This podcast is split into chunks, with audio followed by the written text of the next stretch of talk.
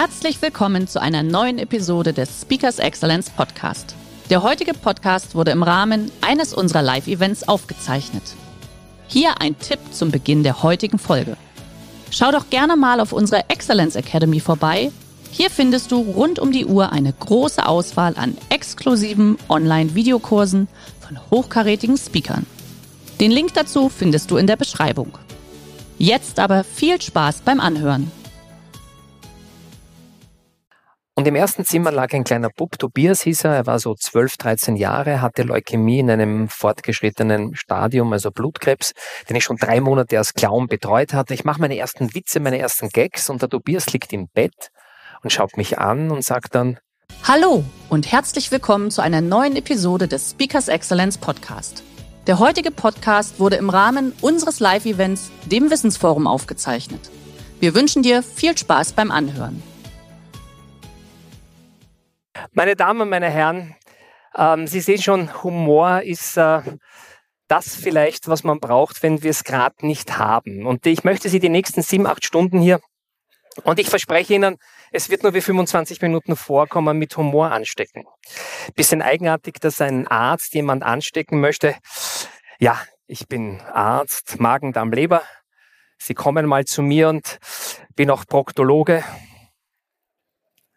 da gewinnt der Begriff des After-Work-Clubbings ganz neue Dimensionen zu entwickeln. Und als Medizin habe ich auch eines gelernt, im, im Gegensatz zum Gehirn meldet sich der Magen, wenn er leer ist.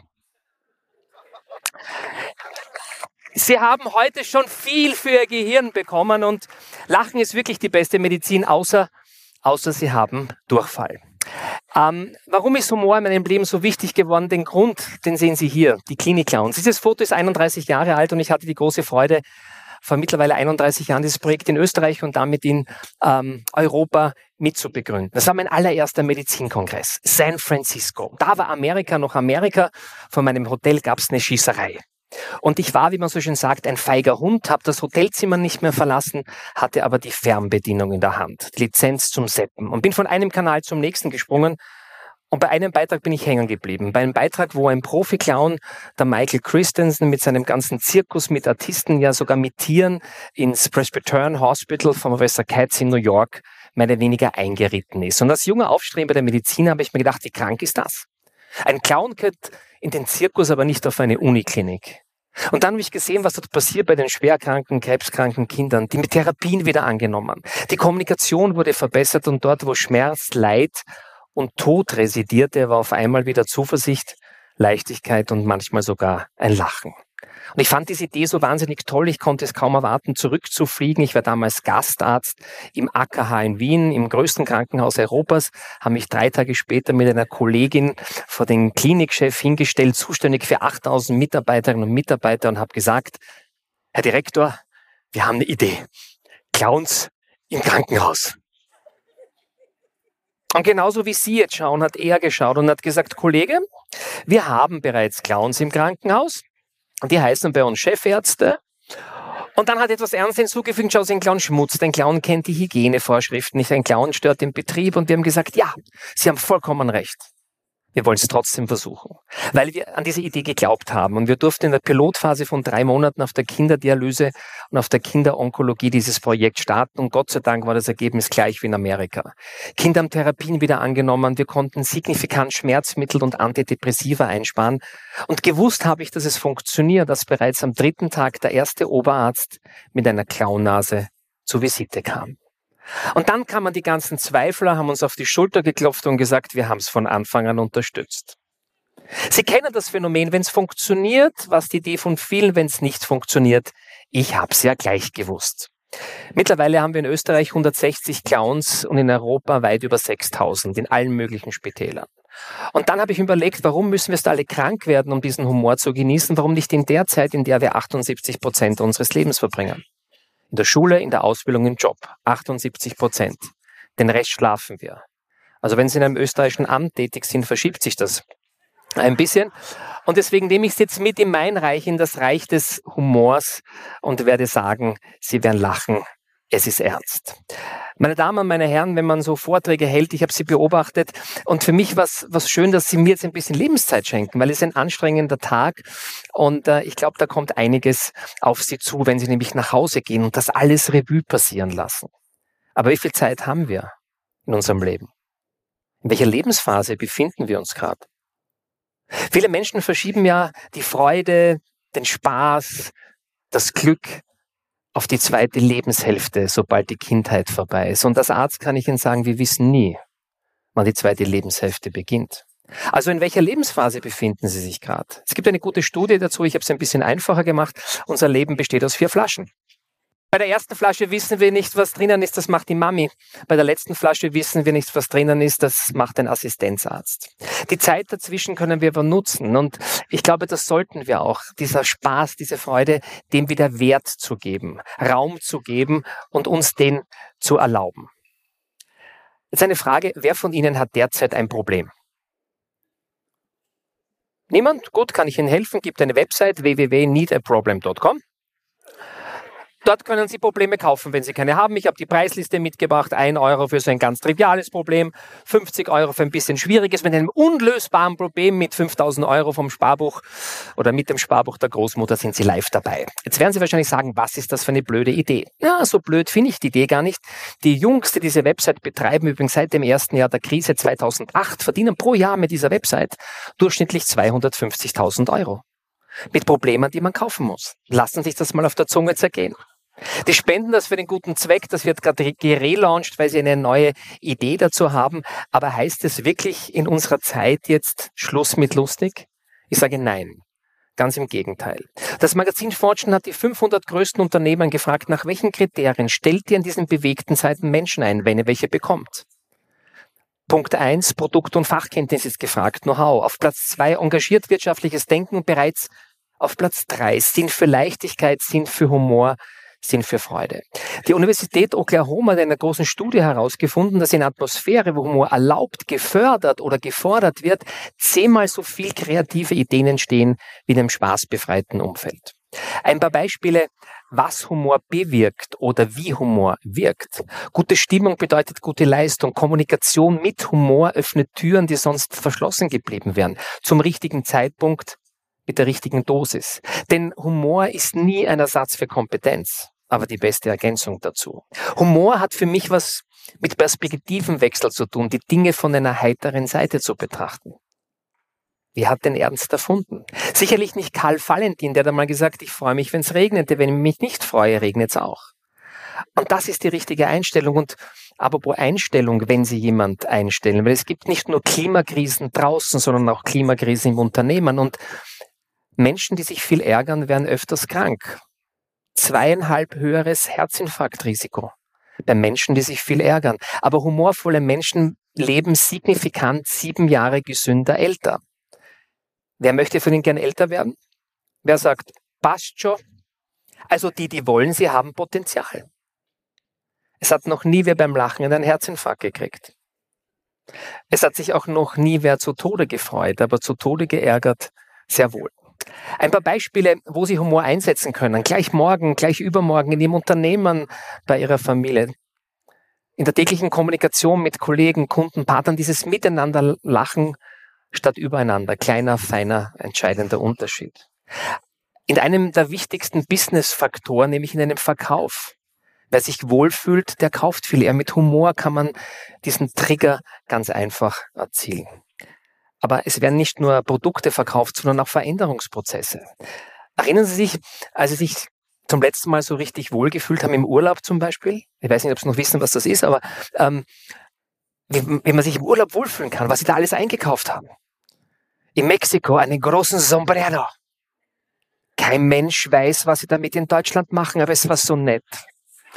Am Markt von Marrakesch ganz seltene Gewürze, die es in Deutschland nicht gibt und Sie sitzen glückstrahlend im Flugzeug zurück nach Hause und neben ihnen ein Kilo Salz und Pfeffer, weil es so schön war. Wenn das Produkt passt, wow. Und last but not least, wenn sie etwas zu sagen haben, wenn sie etwas zu transportieren haben, wenn man das mit Humor macht, dann geht das über das Herz in den Kopf und nicht umgekehrt und bleibt viel länger drinnen. Das ist die Theorie. In Wirklichkeit, meine Damen und Herren, in Wirklichkeit kommunizieren wir so. Möglichst so, dass uns keiner versteht. Wir haben heute von vielen Kolleginnen und Kollegen gehört, Klarheit, Verständlichkeit. Und wir merken genau, sobald es uns nicht interessiert, dann interessiert es uns nicht. Weil wir es nicht verstehen, interessiert es uns noch viel weniger. Die Uhr stimmt übrigens. Wir haben keine Zeit mehr zu kommunizieren, wir müssen alles Abkürzungen. Wir müssen alles abkürzen. Ja, zum Beispiel FFP2. Wissen Sie, was FFP2 ist? Wir haben es Monate, Jahre lang vor unserer Klappe gehabt. Wir wissen nicht, wofür die Fs stehen und die P, das P. In der Medizin Abkür Abkürzungen HWI. HWI heißt Harnwegsinfekt oder Hinterwandinfarkt. Beides Versuch, kein Vergleich. Meine Damen und Herren, Humor ist das Gegengift zum Ernst des Lebens. Also wie bringen Sie jetzt Humor in die Wirtschaft? Sie brauchen gar nicht viel Budget, viel Geld. Sie brauchen zwei Gummibänder und zwei Büroklammern. Daraus basteln Sie sich ein Konstrukt. Und ich zeige Ihnen jetzt einen Mitarbeiter meiner Agentur. Und äh, ich verspreche Ihnen, nach zwei Sekunden lächelt er freiwillig. Also, aber ich nehme Sie mal mit in die große weite Welt der Wirtschaft. Alle Beispiele, die ich Ihnen jetzt zeige, die sind nicht nur lustig, amüsant und kreativ, sondern sie haben immer einen Zweck erfüllt. Entweder Probleme zu lösen, für mehr Umsatz zu sorgen oder für mehr Mitarbeiterzufriedenheit. Also Humor als Geschmacksträger des Erfolgs. Das erste Beispiel möchte ich Ihnen mit den Southwest Airlines näher bringen. Mittlerweile machen das viele Fluglinien, die waren die Pioniere, die haben bereits Mitte der 80er begonnen, ihr Personal ganz anders zu schulen. Die sagen also nicht, schnallen Sie sich an, sondern sagen, stellen Sie den Sitz in die ungemütlichste Position, wie es irgendwie geht. Die Piloten singen die Positionsangabe.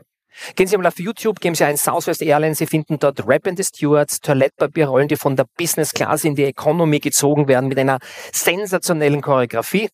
Jetzt werden Sie sagen, gut, Amerika, Jetzt werden die sagen, gut, Amerika, denen, denen es nicht gefällt, die haben Pech gehabt, die können nicht aussteigen. Warum zeige ich es Ihnen? Die haben signifikant 15 Prozent mehr Flugbuchungen bekommen.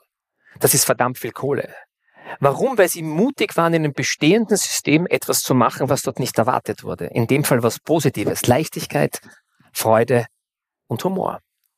Und das war nicht nur die Idee von einem verrückten Piloten oder einer betrunkenen Flugbegleiterin, sondern das ganze Unternehmen vom kleinsten Lehrling bis in die Führungsebene hat diese Humorkultur an die Passagiere, an die Kunden transportiert. Aber man braucht nicht immer ein großes Unternehmen, um Humor einzusetzen. Kennt irgendwer von Ihnen zufällig das Königlich Dramatische Theater von Stockholm?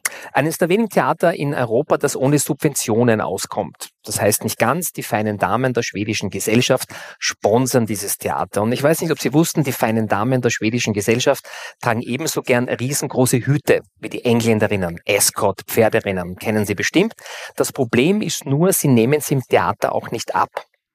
Das ist insbesondere ziemlich doof, wenn man genau dahinter sitzt. Es sind so die Besucherzahlen langsam nach unten gegangen. Die Theaterdirektion hat reagiert und hat ein großes Schild im Theater aufgehängt mit dem Text, das Tragen von Hüten ist untersagt. Wie viel Prozent, glauben Sie, von den feinen Damen der schwedischen Gesellschaft haben dieser sympathischen Auffolgerung Folge geleistet? Nahezu niemand, Sie haben vollkommen recht. Besucherzahlen sind weiter nach unten gegangen. Zufälligerweise war ein deutscher Theaterwissenschaftsstudent während der Zeit ähm, zu einem Praktikum ähm, in Schweden. Der kam eines Morgens zur Morgenbesprechung und gesagt, ich hätte eine Idee, das Problem zu lösen mit einem kitzekleinen Zusatz. Und diese Idee wurde verwirklicht. Und seit dieser Zeit hängt im Königlich Dramatischen Theater von Stockholm, wenn Sie mal in Schweden sind, schauen Sie sich das an, ein riesengroßes Schild natürlich auf Schwedisch mit dem Satz, das Tragen von Hüten ist untersagt und dem kitzekleinen Zusatz, ausgenommen ältere und gebrechliche Damen. Problem war gelöst für ein Schild für 4,50 Euro. Aber keine Sorge, meine Damen, Jetzt bekommen die Herren ein bisschen ihr Fett weg. Kakle in Virginia. Eine Drive-In-Werkstätte gibt's mittlerweile auch in Deutschland, Österreich, der Schweiz. Man ähm, fährt mit dem Auto hin, das Auto wird repariert, wir fahren wieder nach Hause.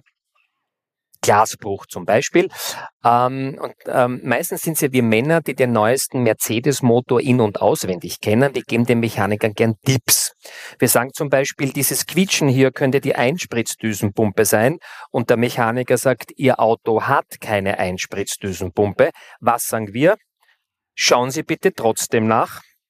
Dort ist es eskaliert, dem keine Zeit mehr eingehalten und auch hier spielt bei der Problemlösung ein Schild eine große Rolle. Die haben ein großes Schild bei der Einfahrt der Garage montiert mit folgender Aufschrift. Autoreparatur 40 Dollar die Stunde. Wenn Sie warten, 45 Dollar die Stunde. Wenn Sie zuschauen, 60 Dollar die Stunde. Und wenn Sie mithelfen, 75 Dollar die Stunde. Problem war gelöst ein Schild für 4,50 Euro. Während der Covid-Zeit habe ich mit einem großen Meinungsforschungsinstitut eine Frage an die Österreicher und Österreicherinnen gestellt. Wir haben eine signifikante Umfrage gestartet und das Ergebnis war spannend. Ich wollte mich wissen, wie viel Humor brauchen wir in dieser Zeit oder ist Humor überbewertet? Und ich möchte Ihnen nur zwei Ergebnisse zeigen. Das erste war, wie wichtig ist der Humor generell in unserem Leben? Und Sie sehen, weit über 90 Prozent haben gesagt, sehr wichtig oder wichtig. Und für mich als Arzt, ich weiß nicht, ob ich erwähnt habe, ich bin Arzt. Für mich als Arzt war es natürlich spannend, Humor und Gesundheit. Und da sind die Ergebnisse sogar noch besser geworden, weit, weit über 90 Prozent. Das britische Sportmedizinische Institut hat in einer großen Studie herausgefunden, was unser Leben verlängert und was unser Leben verkürzt. Und ich möchte Ihnen jetzt alle 180 Folien zeigen. Auf eine zusammengefasst. Also was verlängert unser Leben oder was verkürzt unser Leben? Zum Beispiel eine Stunde vor dem PC oder vor dem Fernsehgerät kostet uns 22 Minuten Lebenszeit. Eine Stunde im Auto, 20 Minuten minus auf unserer Lebensuhr. Eine Zigarette kostet uns 11 Minuten. Ein Flug Hamburg-München zum Beispiel 4 Minuten und ein Oberkörperröntgen 2 Minuten minus auf unserer Lebensuhr. Aber es geht auch in die andere Richtung. Eine Minute Lachen sind 20 Minuten Lebenszeit on top. Und ähm, eine Stunde Sport sogar 120 Minuten. Was glauben Sie, wie alt Sie werden, wenn Sie am Ergometer sitzen und nur lachen? Unsterblich. Aber das Schönste in dieser Studie, finde ich, ist das. Eine Minute Lachen sind 20 Minuten Lebenszeit und top. Und wenn Sie diese eine Minute mit jemand lachen, dann schenken Sie dem 20 Minuten Lebenszeit. Und das finde ich, finde ich ist nicht schön. Meine Damen und meine Herren, liebe Gäste und Gästinnen, der Humor, wo hört der Humor auf, wo beginnt er? Und wir haben gerade gemerkt in diesen letzten Wochen und Monaten, ich rede gar nicht von dem Krieg, der natürlich wieder ein wahnsinniges emotionales Schicksal für viele Menschen bedeutet und natürlich auch ähm, viel Leid. Ähm, was hat die Pandemie mit uns gemacht? Und ich habe mir gedacht, wie wäre es, wenn aus der Pandemie eine Fandemie wird, weil ich glaube, dass der Humor hier auch ein riesengroßes Ventil war, um das alles zu ertragen. Vielleicht erinnern Sie sich 11. September oder die Attentate in Paris oder ähm, eben jetzt Covid. Nach der ersten Schockstarre, nach der Verständnislosigkeit, was da passiert, nach ein paar Tagen oder vielleicht einer Woche, kommt der Humor ins Spiel. Nicht, um uns über diese Dinge lächerlich zu machen, sondern um sie erträglich zu machen. Was haben wir alles gemacht, um dem Menschen zu sagen, wie viel eineinhalb Meter sind? Eine hochkomplexe Aufgabe zu sagen, halte eineinhalb Meter Abstand. Da gab es in der Steiermark einen ähm, Landwirt mit einer Gastwirtschaft, der hat gesagt, ich habe vor meinem Haus äh, zehn Bänke und immer wenn die Leute kommen, wenn wieder gerade kein Lockdown war, ich habe schon alles Mögliche gemacht. In Österreich haben wir sogar einen Babyelefanten erfunden um den Abstand zu demonstrieren. Die Leute setzen sich auf diese Bank immer ganz nebeneinander. Und dann hatte er eine geniale Idee. Und ähm, sowas finde ich gut. Aber ich frage Sie gleich was anderes. Wer von Ihnen hat in dieser Covid-Zeit viel im Internet eingekauft? Also mehr wie sonst. Okay, Sie sind wenigstens ehrlich. Ja, und um jetzt einen Marktführer zu bemühen, Amazon. Und Sie kennen das bei Amazon, wenn Sie da auf der Plattform sind, dann sehen Sie dann, wenn Sie was einkaufen, der oder die, die das gekauft haben, haben auch das gekauft. Kennen Sie? Hm? Wie cool ist das, wenn man dieses geniale Prinzip in die richtige Welt transportiert? Das hat nämlich eine, ja, schauen Sie sich mal selber an, eine Marktfrau in Niederösterreich gemacht. Und ich finde, das ist Humor. Ich habe meinen, ich habe meinen Patienten und Patientinnen immer gesagt, hey, äh, geht bitte jeden Tag eine Stunde mit eurem Hund spazieren, auch wenn ihr keinen Hund habt. Seid mit der Natur im Einklang. Das, das macht was mit euch. Ein paar haben das, glaube ich, ein bisschen anders interpretiert, aber ich habe es trotzdem äh, gelten lassen. Meine Damen, meine Herren, ich glaube auch eine Sache, die wir vielleicht wieder in Fokus haben müssen. Das Vergleichen. Wir vergleichen uns selten mit denen, denen es nicht so gut geht, sondern wir vergleichen uns mit denen, denen es besser geht. Mit dem schöneren Auto, mit dem schöneren Haus, mit mehr Geld. Und dieser Vergleich macht nicht nur unglücklich, sondern killt die Freude für das, was wir haben und den Spaß und den Humor. Das Schöne ist, meine Damen, meine Herren, wenn man sich selbst, und das ist auch die Königsdisziplin von Humor, sich selbst nicht immer so wichtig zu nehmen. Und das Schöne ist, wir haben alle diese kleinen Pannen. Kleine Fehler machen sympathisch, große Fehler ruinieren Unternehmen, machen sie viele kleine. Und ich möchte Ihnen ein Beispiel nur, nur erzählen, wie schön der Humor ist, wenn, wenn was passiert und wenn man dazu steht. Ähm, ich bin ja viel unterwegs gewesen, vor allem vor Covid und jetzt nachher auch jeden Tag in einem anderen Hotel für einen Vortrag. Und ähm, Sie kennen ja jetzt, meine letzte Station 2019 war Berlin in einem großen Hotel, ich glaube ähm, Lindners hieß es. Und ähm, gehe ins Hotel, riesengroßer Schinken, so 22 Stockwerke, gehe ins Zimmer, dann denke ich mir, ein bisschen Hunger habe ich noch, gehe wieder aus dem Hotel heraus, äh, esse eine Kleinigkeit, gehe ins Hotel wieder rein. Und Sie wissen ja, es gibt in ganzen modernen Hotels keine Schlüssel mehr, sondern nur Chipkarten. Hm, da steht nichts oben aus Sicherheitsgründen. Und ich gehe in den Lift hinein und denke mir, war das die 422? Nein, das war gestern. 300 aus. Ich wusste nicht mehr, wo ich wohne. Urpeinlich. Ich gehe zum Menschen, der an der Rezeption steht, ein junger Bursche, und sage, hallo. Wissen Sie, ich fliege viel herum und ich war dann was essen. Ich war schon am Zimmer, aber äh, ich weiß nicht, wo ich wohne.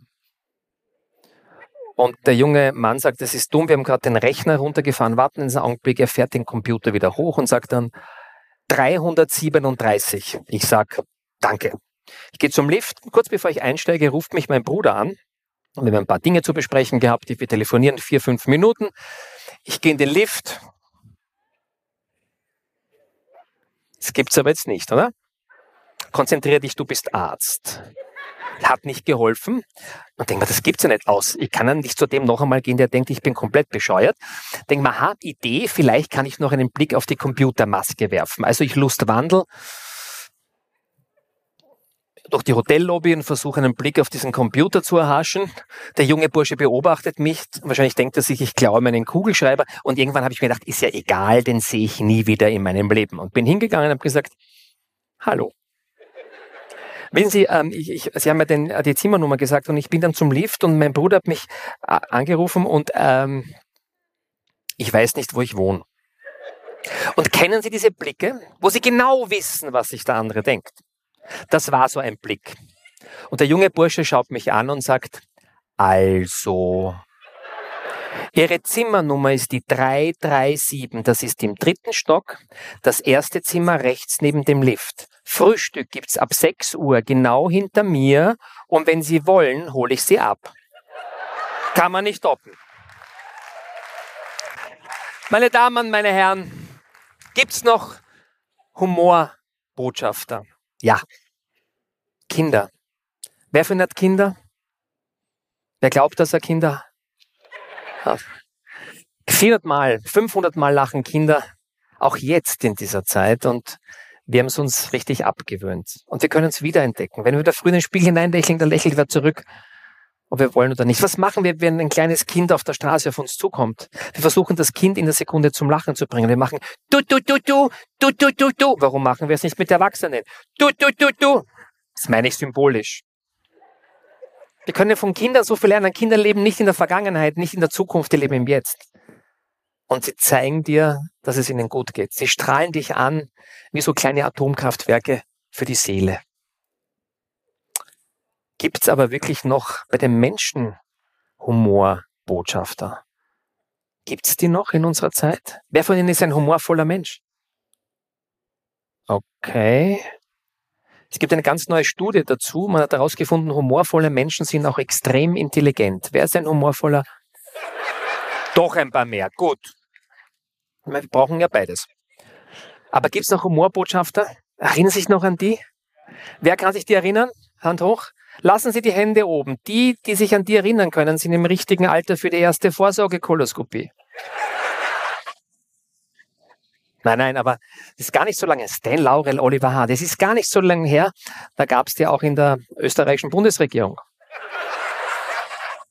Ja, jetzt lachen wir über die Österreicher. Schauen Sie mal im eigenen Land, da gab es Parallelen. Schauen Sie mal, also.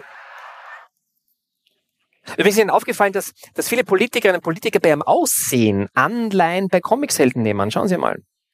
Ja? Und, und, und schauen Sie mal, Stan Laurel, unverwechselbare Mimik. wurde auch kopiert. Beinhart kopiert. Und schauen Sie mal, apropos kopiert, von wem die Angie damals die Raute geklaut hat. Von einem humorvollen Menschen. Ich glaube, wir müssen uns den Humor einfach wieder erlauben. Ich komme so langsam in die Schlussphase meines Vortrags und da habe ich noch eine Frage an Sie. Wer von Ihnen ist denn derzeit verliebt? Okay, wer kann sich daran erinnern, wie er mal verliebt war? Aus, wer ist verheiratet? Wer ist glücklich verheiratet? Wer war einmal verheiratet und wird es wieder tun? Wer ist Single? Wer Single und der Partner zu Hause weiß es noch nicht. Wer war schon von der Partnerschaftsbörse? Ge, ge, ge. Eins, zwei, drei. Warum geben Sie es nicht zu? Jede dritte Deutsche und jeder dritte Österreicher war schon mal auf einer Partnerschaftsbörse. Sag's nur. Was ist der Suchbegriff Nummer eins auf Partnerschaftsbörsen? Status, Reichtum, nein, Humor. Wir wollen bis ins hohe Alter gemeinsam lachen. Reden Sie noch, wie Sie verliebt waren, das erste Mal so Schmetterlinge im Bauch? Wobei der Begriff Schmetterling im Bauch zu haben hat nach dem Dschungelcamp auch neue äh, Assoziationsmöglichkeiten eröffnet, aber Sie wissen, was ich meine. Ich bin auch sehr froh, dass ich mit dem Dschungelcamp aufgewachsen bin und nicht mit dem, also mit dem Dschungelbuch aufgewachsen bin und nicht mit dem Dschungelcamp. Meine Damen und Herren, ich wünsche Ihnen, dass Sie jeden Tag einen Menschen finden, an dem Sie, an dem Sie Ihre gute Laune auslassen können. Und eine letzte. Mit dieser Geschichte schicke ich Sie nach Hause. Nicht nur, weil ich jetzt der Letzte hier bin, sondern vielleicht, weil es eine Geschichte ist, warum wir unser Leben vielleicht ein bisschen anders sehen sollten. Das ist eine Geschichte, die mein Leben so verändert hat, warum ich heute auch hier vor Ihnen stehen durfte. Am Montag und am Mittwoch habe ich immer Dienst in meinem Krankenhaus gehabt, auf einer Notambulanz und ich viele Patienten gehabt. Und am Dienstag und am Donnerstag bin ich immer, also am Mittwoch und am Donnerstag, ich, also Montag und Mittwoch war ich im Krankenhaus und Dienstag und Donnerstag bin ich immer als Dr. Jux in das andere Krankenhaus gefahren. Und ich hatte wieder eine Nachtdienst, ich habe nichts geschlafen, ich war hundemüde, ich wollte am liebsten nach Hause fahren, ich hatte überhaupt keinen Bock, ins andere Krankenhaus zu fahren. Aber ich bin gefahren, habe mein Clownkostüm angezogen, habe mich geschminkt, habe meine Clowntasche genommen und bin losgezogen. Und im ersten Zimmer lag ein kleiner Bub, Tobias hieß er, er war so 12, 13 Jahre, hatte Leukämie in einem fortgeschrittenen Stadium, also Blutkrebs, den ich schon drei Monate als Clown betreut hatte. Ich mache meine ersten Witze, meine ersten Gags und der Tobias liegt im Bett und schaut mich an und sagt dann, Dr. Jux, hast du wieder Nachtdienst gehabt? Du schaust müde aus. Und ich denke mir woran sieht der das? Ich bin geschminkt und musste, musste im Bruchteil einer Sekunde entscheiden, ob ich in meiner Rolle als Clown bleibe und sage, du, wir machen unsere Gags, ich habe was vorbereitet. Oder ob ich ehrlich bin und ihm sage, dass ich keine Lust hatte, heute eher zu kommen und dass ich am liebsten nach Hause gefahren werde. Und ich, und ich habe mich für diese Variante entschieden. habe gesagt, Tobias, du hast vollkommen recht. Ich bin heute gar nicht gerne hergefahren. Ich bin hundemüde. Ich bin, ich bin sauer. Am liebsten hätte ich mich da ins Bett neben dir legen. Und der kleine Tobias hat gesagt, weißt du was, das habe ich gesehen, wie du reingekommen bist. Aber Dr. Jux, darf ich heute dein Clown sein? Und er hat meinen Ärztemantel bekommen, der ihm viel zu weit war. Ich habe die Ärmeln aufgekrempelt und wir sind losgezogen. Die Gags hat er eh schon auswendig gewusst. Bisschen geschminkt habe ich ihn auch. Drei Zimmer haben wir geschafft. Dann haben wir eine kurze Pause machen müssen, weil er schon ziemlich schwach war, aber wir haben alle sieben Zimmer durchgemacht. Dann habe ich ins Bett gelegt, habe ihn abgeschminkt. Dann hat er mich gedrückt, so fest er halt noch konnte und gesagt, das war einer der schönsten Tage im Krankenhaus und er war wahrlich lange dort. Und eine Woche später ist er verstorben. Und ich bin damals mit der Kathi, die Sie am Anfang auch im Bild gesehen haben, im Lift gefahren, habe der Kathi die Geschichte erzählt und habe gesagt, was hättest du gemacht an meiner Stelle? Und nach einigen Überlegen hat sie gesagt, wahrscheinlich das Gleiche wie ich. Und sie hat das sehr gut begründet. Sie hat gesagt, er hätte es wahrscheinlich toleriert, dass ich in der Rolle geblieben wäre. Aber das Vertrauen, das wäre weg gewesen. Weil er hat gespürt, dass ich nicht mehr ehrlich und echt bin. Und für diesem kleinen Zwerg habe ich eines gelernt, wir müssen nicht immer perfekt sein. Denn wenn wir nicht perfekt sind, vielleicht gibt es dann irgendjemand, der uns vielleicht nicht gerade den Clown macht, aber vielleicht uns die Hand reicht. Und das Unperfekt ist das Schöne in unserem Leben. Der schiefe Turm von Pisa ist deswegen so berühmt, weil er schief ist. Vielleicht ist einmal der Architekt aufgebrochen nach Pisa und hat gesagt, ach, wird schon schief gehen. Und er hat recht gehabt. Und deswegen ende ich jetzt nicht nur diesen Tag hier, sondern auch meinen Vortrag mit dem Zitat von Patch Adams, dem Godfather of Clinic Clowns. Und er hat gesagt, das Revolutionärste, was ein Mensch heute tun kann, ist öffentlich glücklich zu sein. Ich sage jetzt vielen Dank, dem einen oder anderen noch herzlichen Dank und vielen vielleicht Gott sei Dank, Sie haben es überstanden. Wissensforum Nummer 21 ist vorbei und ich wünsche Ihnen zu all dem, was Sie jetzt planen, wirklich viel Vergnügen. Sie waren das beste Publikum, das wir heute hier hatten. Bleiben Sie gesund und bleiben Sie Mensch. Vielen Dank. Der heutige Vortrag hat dir gefallen? Dann schau dich doch gerne auf unserem Kanal um oder sei live bei einem Forum dabei. Weitere Informationen findest du in der Beschreibung. Bis zum nächsten Mal. Der heutige Vortrag hat dir gefallen? Dann schau dich doch gerne auf unserem Kanal um oder sei live bei einem Forum dabei. Weitere Informationen findest du in der Beschreibung. Bis zum nächsten Mal.